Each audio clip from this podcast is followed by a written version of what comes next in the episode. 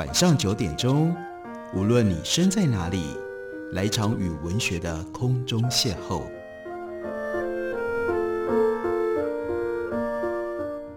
杨照谈书，邀您一同遨游文学世界，认识古今中外的经典之作。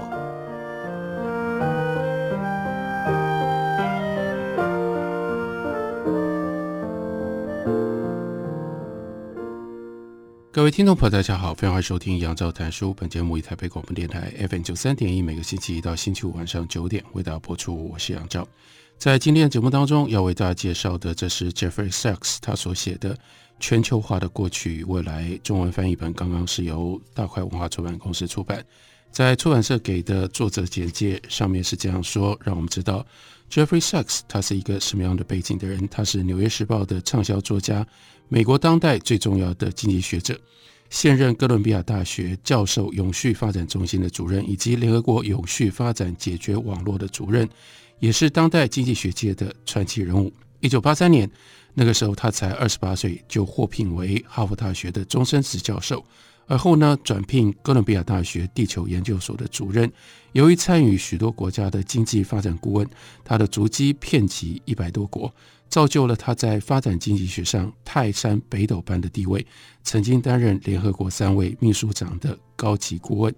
不过，这个简介跟这次我们所要介绍的 Jeffrey Sachs 他所写的这本书有一段差距。最重要的是，并没有提到他的历史的背景。这本书事实上是关于全球化的一个大历史的叙述。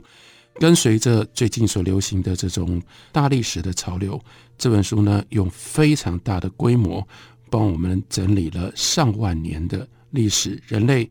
有七波七次的全球化的重要的进展，在这全球化的进展当中，一步一步塑造了我们今天所处的世界，而这就是了解我们今天如何变成这样的一个全球化之后的世界，然后我们如何互动非常重要的一个背景。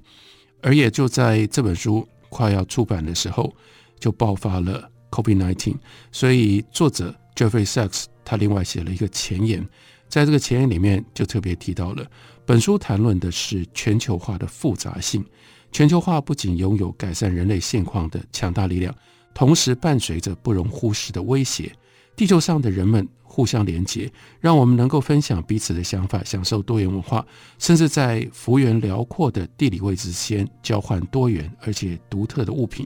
我们在早晨享受的咖啡，大家回想一下，你今天喝的咖啡，这个咖啡呢，不只是来自于对接的咖啡店，你当然是在咖啡店里买咖啡的，可是呢，它的咖啡豆很可能是源自于伊索比亚。或者是萨尔瓦多、印尼、哥伦比亚等等这些热带山丘的陡坡，那 Jeffrey Sachs 就说：“我曾经造访过这些地方，沉浸于他们丰富的文化与宏伟的绝美景色。我的工作和前往各地参访的经验，都让我了解到，无论我们彼此背景和物质条件多么不同，人类的善良、我们对孩子的期望，以及我们对于生命的享受，都是整体人类共享的。”共同价值，我相信这位作者 Jeffrey Sachs，他今年一定有比其他人更深刻的体会。因为新冠病毒的蔓延，所以他过去在这段时间当中，每一年一定飞很多很多的地方，到了很多的地方。我想他今年再也不可能去到那么多的地方，所以感觉到原来全球化之后，这个开放的世界突然之间封闭了。所以他接着说：“近日的新冠病毒让我们再次认知。”全球贸易与旅行的种种益处，皆伴随着全球规模的疾病扩散。所以书里面也会跟大家讨论现代经济学之父亚当·斯密他如何看待哥伦布跟噶达玛在地理航海上面的发现。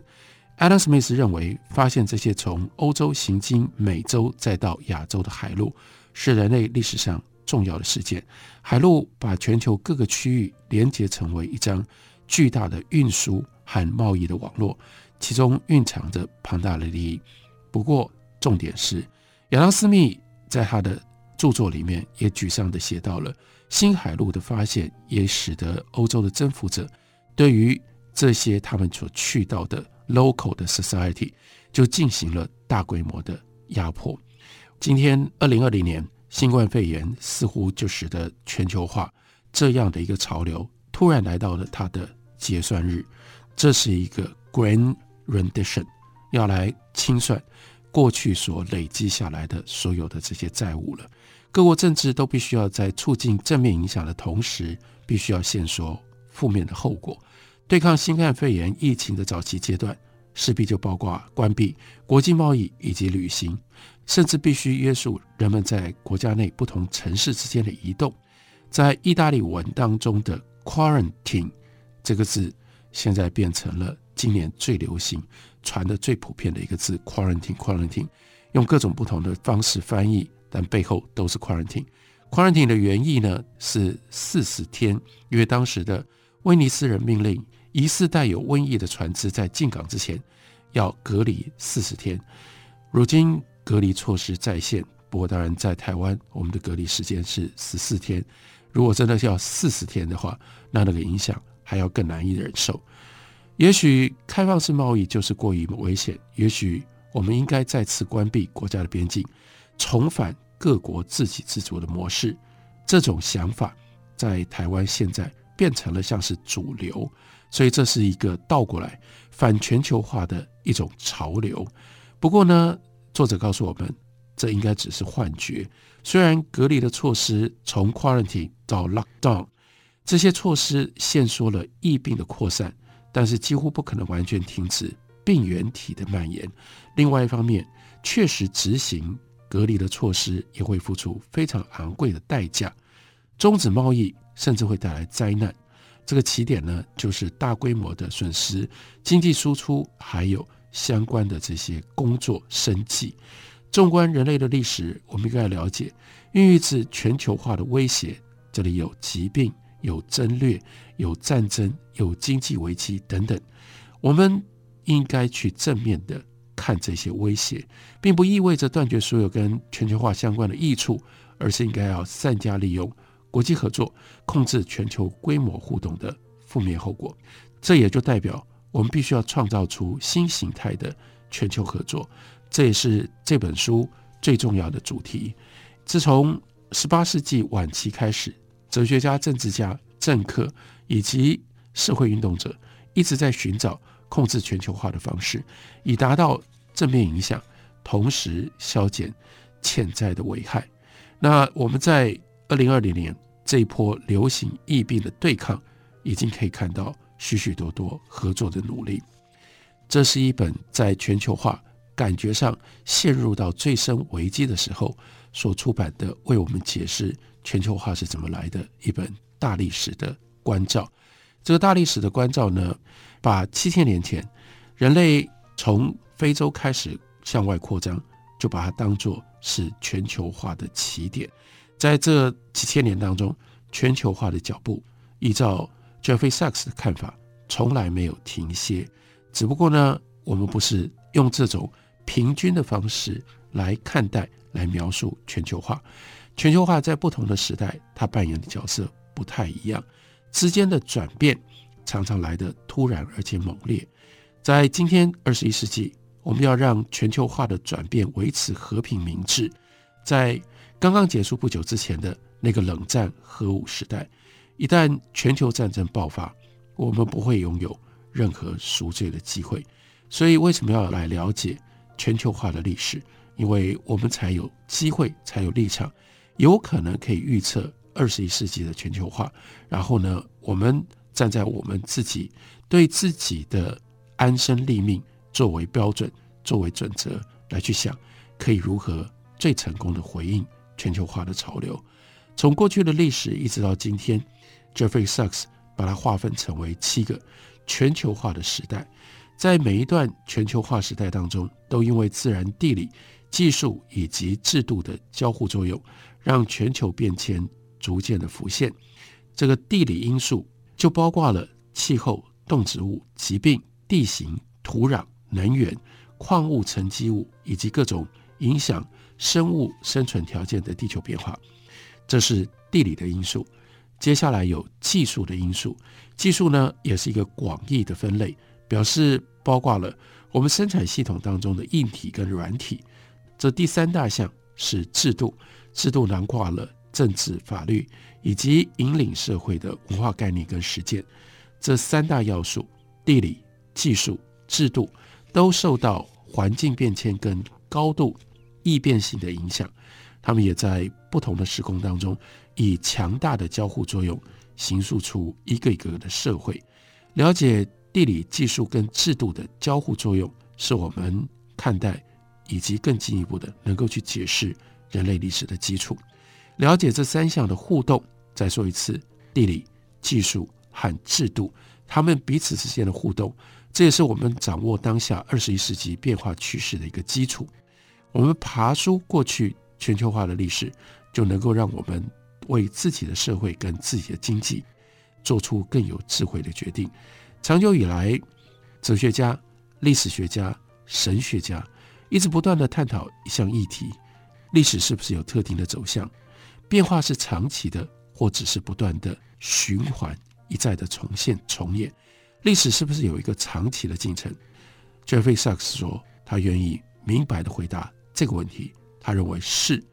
历史的确有特定的方向。人类在每一个全球化的时代当中，一次又一次地意识到了更宽广的世界，也就是历史是朝向人跟自己之间的环境越来越扩大的知觉跟互动。另外，有技术的发展，尤其是运输跟沟通交流的领域，再加上人口规模跟结构的转变，都强化了全球规模的互相依赖跟互相觉察。结果，政治就从原本的区域性变得国际化，而到我们这个时代，国际化达到了最高峰。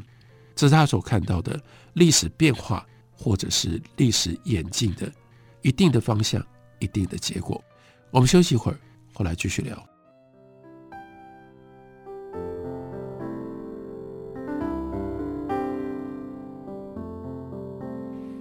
见台北的身影，拥有颗热情的心，有爱与梦想的电台，台北广播 FM 九三点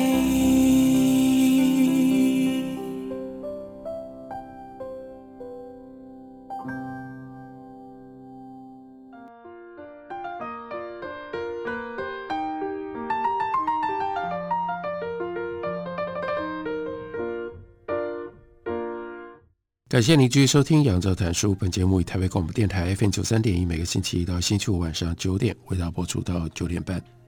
今天为大家介绍的这本书，作者是 Jeffrey Sachs。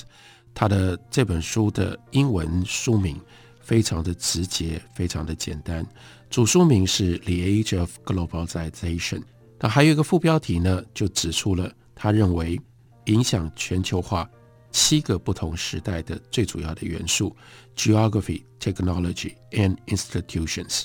地理、技术和制度）。中文本由大块文化出版公司出版，把书名翻译也很直截了当，那就是全球化的过去与未来。Jeffrey Sachs 在这本书里面把全球化分成七个不一样的阶段：旧石器时代，当人类仍然是狩猎采集的史前时代。就已经有了全球化。接下来第二段是新石器时代，农耕活动开始，接着呢，人类开始驯服马匹，所以有了比较有效的交通工具，并且发展出原始的文字，因此而促成了长程的贸易跟沟通。下面一个时代是古典时代，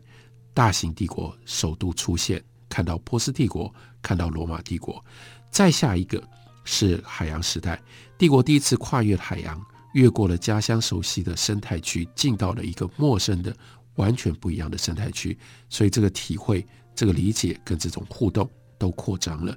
再来就进入到了工业时代，这是第六个时期，以大英帝国为首的少数社会步入了产业经济的世界。最后一个阶段就是我们当下现在所属的这个时代，他把它称之为叫做 Digital Age 数位时代，是我们的时代，几乎整座世界都能够。以数位资讯在同一个时间互相交流。那旧石器时代的定义是在西元前七万到前一万年，因为一小群人从一地迁移到另外一地，迁徙因而成为长距离互动的主要的方式。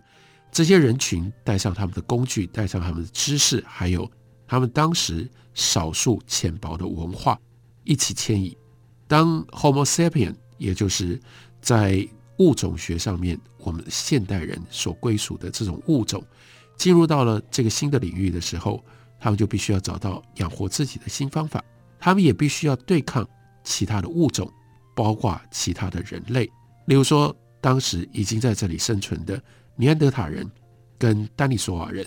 另外他们要面对新的掠食者，还有呢不一样的这个地区的细菌、病毒这种疾病，以及新的生态环境，比如说生活在比较高海拔的地区，所有的这一切构成了他们生存上面的挑战。这是迁徙所跟着连带而来的。当上一次的冰河期逐渐进入尾声，气候逐渐变暖了。全球化就进入到了下一个阶段，这是新石器时代。那 Jeffrey Sachs 把新石器时代呢摆在西元前一万年到西元前三千年，这个时候农耕活动是最大的突破，包括了农业跟畜牧业。从采集转变成为农耕之后，那种游牧的生活就让位给了村落的定居生活。人类互动的范围，从原来的家族拓展到一个村子里面，再到村跟村之间的政治跟贸易，尤其是一些贵重的物品，像是宝石、贝壳、矿物、工具，它的贸易距离呢，甚至可以长达几百公里。马匹的驯化，让我们进入到第三段全球化时代，我们可以称之为叫做马背时代。这是 Jeffrey Sachs 认为。西元前三千年到西元前一千年这个阶段，有的时候也被称之为叫做青铜器时代。不过，比起青铜这种锻造矿物、采矿以及制造的技术，他比较喜欢强调马的重要性，因为这跟交流、跟扩大人的活动范围是有直接关系的。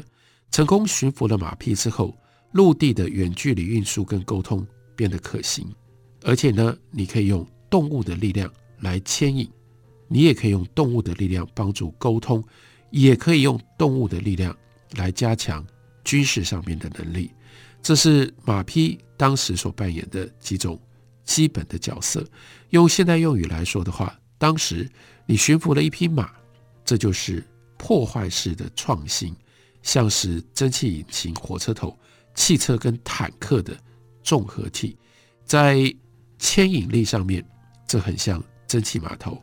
在沟通方面，这很像火车头跟汽车所扮演的角色；在军事方面，这就是类似像坦克车能够发挥的作用。所以，驯服了马，懂得如何运用马，如此的重要。在这个大历史的角度上面看起来，而且从政治上面来看，因为马匹能够大幅扩张政府管理的能力跟强制力。所以加速了国家的生成。我们看到，在中国的历史，也就差不多在西元前一千年左右，商朝到周朝的这段时间，也产生了在统治范围上面非常重要的改变跟扩张。好，下一个时代，依照它的大历史，这个时间的开端是西元前一千年左右。这个时候，这是大型的陆上帝国的崛起。和相互竞争，大约在西元前一千年开始，美索不达米亚平原首先出现了新亚述帝国，接下来有波斯帝国，接下来呢有阿基米尼德帝国等等，开始进行范围辽阔的国土扩张，进而提升了军事跟政治的统治。对于正在崛起的帝国而言，思想是非常重要的。各个主要的帝国都受到新宗教跟哲学思想的刺激，例如说有希腊罗马这个世界，他们产生了新哲学的思想，形塑了当时的社会观点。这段帝国时期开创了跨越欧亚大陆的贸易，所以这个范围更广了。例如说，西方罗马帝国跟东方中国的汉朝，顺着印度洋跟地中海沿线，画出了一条一条。陆上跟海上的贸易路线，这一段古典时期从西元前一千年开始，延续到西元后大概第十五、十六世纪。那这个时候开始了另外一个突破，那就是航海、大航海时代以及地理的大发现。航海跟军事技术的提升，引领世界进入到下一个时代，他把称之为叫做海洋时代，是从西元一五零零年左右到一八零零年左右，众帝国在这个新的全球化时代，首度跨越了海洋。温带气候区的欧洲帝国强权持续向热带地区的非洲、美国还有亚洲进行殖民跟征服。全球贸易接连出现了革命性的转变，比如说有了跨国企业，有了拓展越洋贸易范围，还有为数百万计的大量的人口进行。跨越海洋到不一样另外一端的这种大型的迁移，而且是长程的迁移，其中包括了几百万名的非洲人被强行运到美洲，当做黑奴，用在采矿和农耕工作上。政治也在这段时期当中，例如说《西伯利亚条约》为什么那么重要？因为它有了列国的秩序，这又开始有了国际的概念，国际构成了。全球的规模，然后一步一步迎向了数大洲同时爆发的，到了一九一一年时候的第一次全球战争，第一次世界大战。那工业化时代是另外一个大幅加速全球变迁的时代，他把它定为是一八零零年左右，一直到二零零零年。从前必须经历几个世纪甚至千年以上的转变，现在速度加快。而且呢，倍数只需要几十年。工业时代带来几波惊人的科技的发展，以及科学跟技术结合的强大联盟。当我们打开石化燃料的源头，蒸汽引擎跟内燃机有了诞生的可能，工业制造也从此就开始一飞冲天。当粮食生产因此有了大规模的增长之后，全球人口的数量一路飙升。海洋时代让跨洋。就是跨好几个不一样的海洋的这种帝国崛起，最重要的就是英国带头的，就是英国靠着它的航海，靠着它的海军，建立了这么庞大的一个全球的帝国。而到了工业时代，孕育了第一个全球的霸权，从那样的一个跨洋的帝国脱化而成。这是大不列颠日不落国，在大英帝国后面又有新的全球的霸权。那就是二十世纪的美国，这两大强权以空前的军事科技跟经济的力量驾驭了整座地球。然而，就像曾经的大英帝国，即使坐拥全球顶端的霸主，仍然会在短时间之内步下高峰。然后呢，我们就进入了 Jeffrey Sachs 他认为第七个全球化的阶段，那是从二零零零年。到现在的数位时代，这个成果呢是惊人的数位科技、电脑、网际网络、手机以及人工智慧等等，全球数位资讯的传播遍及各地，电脑的性能增加了数千兆倍，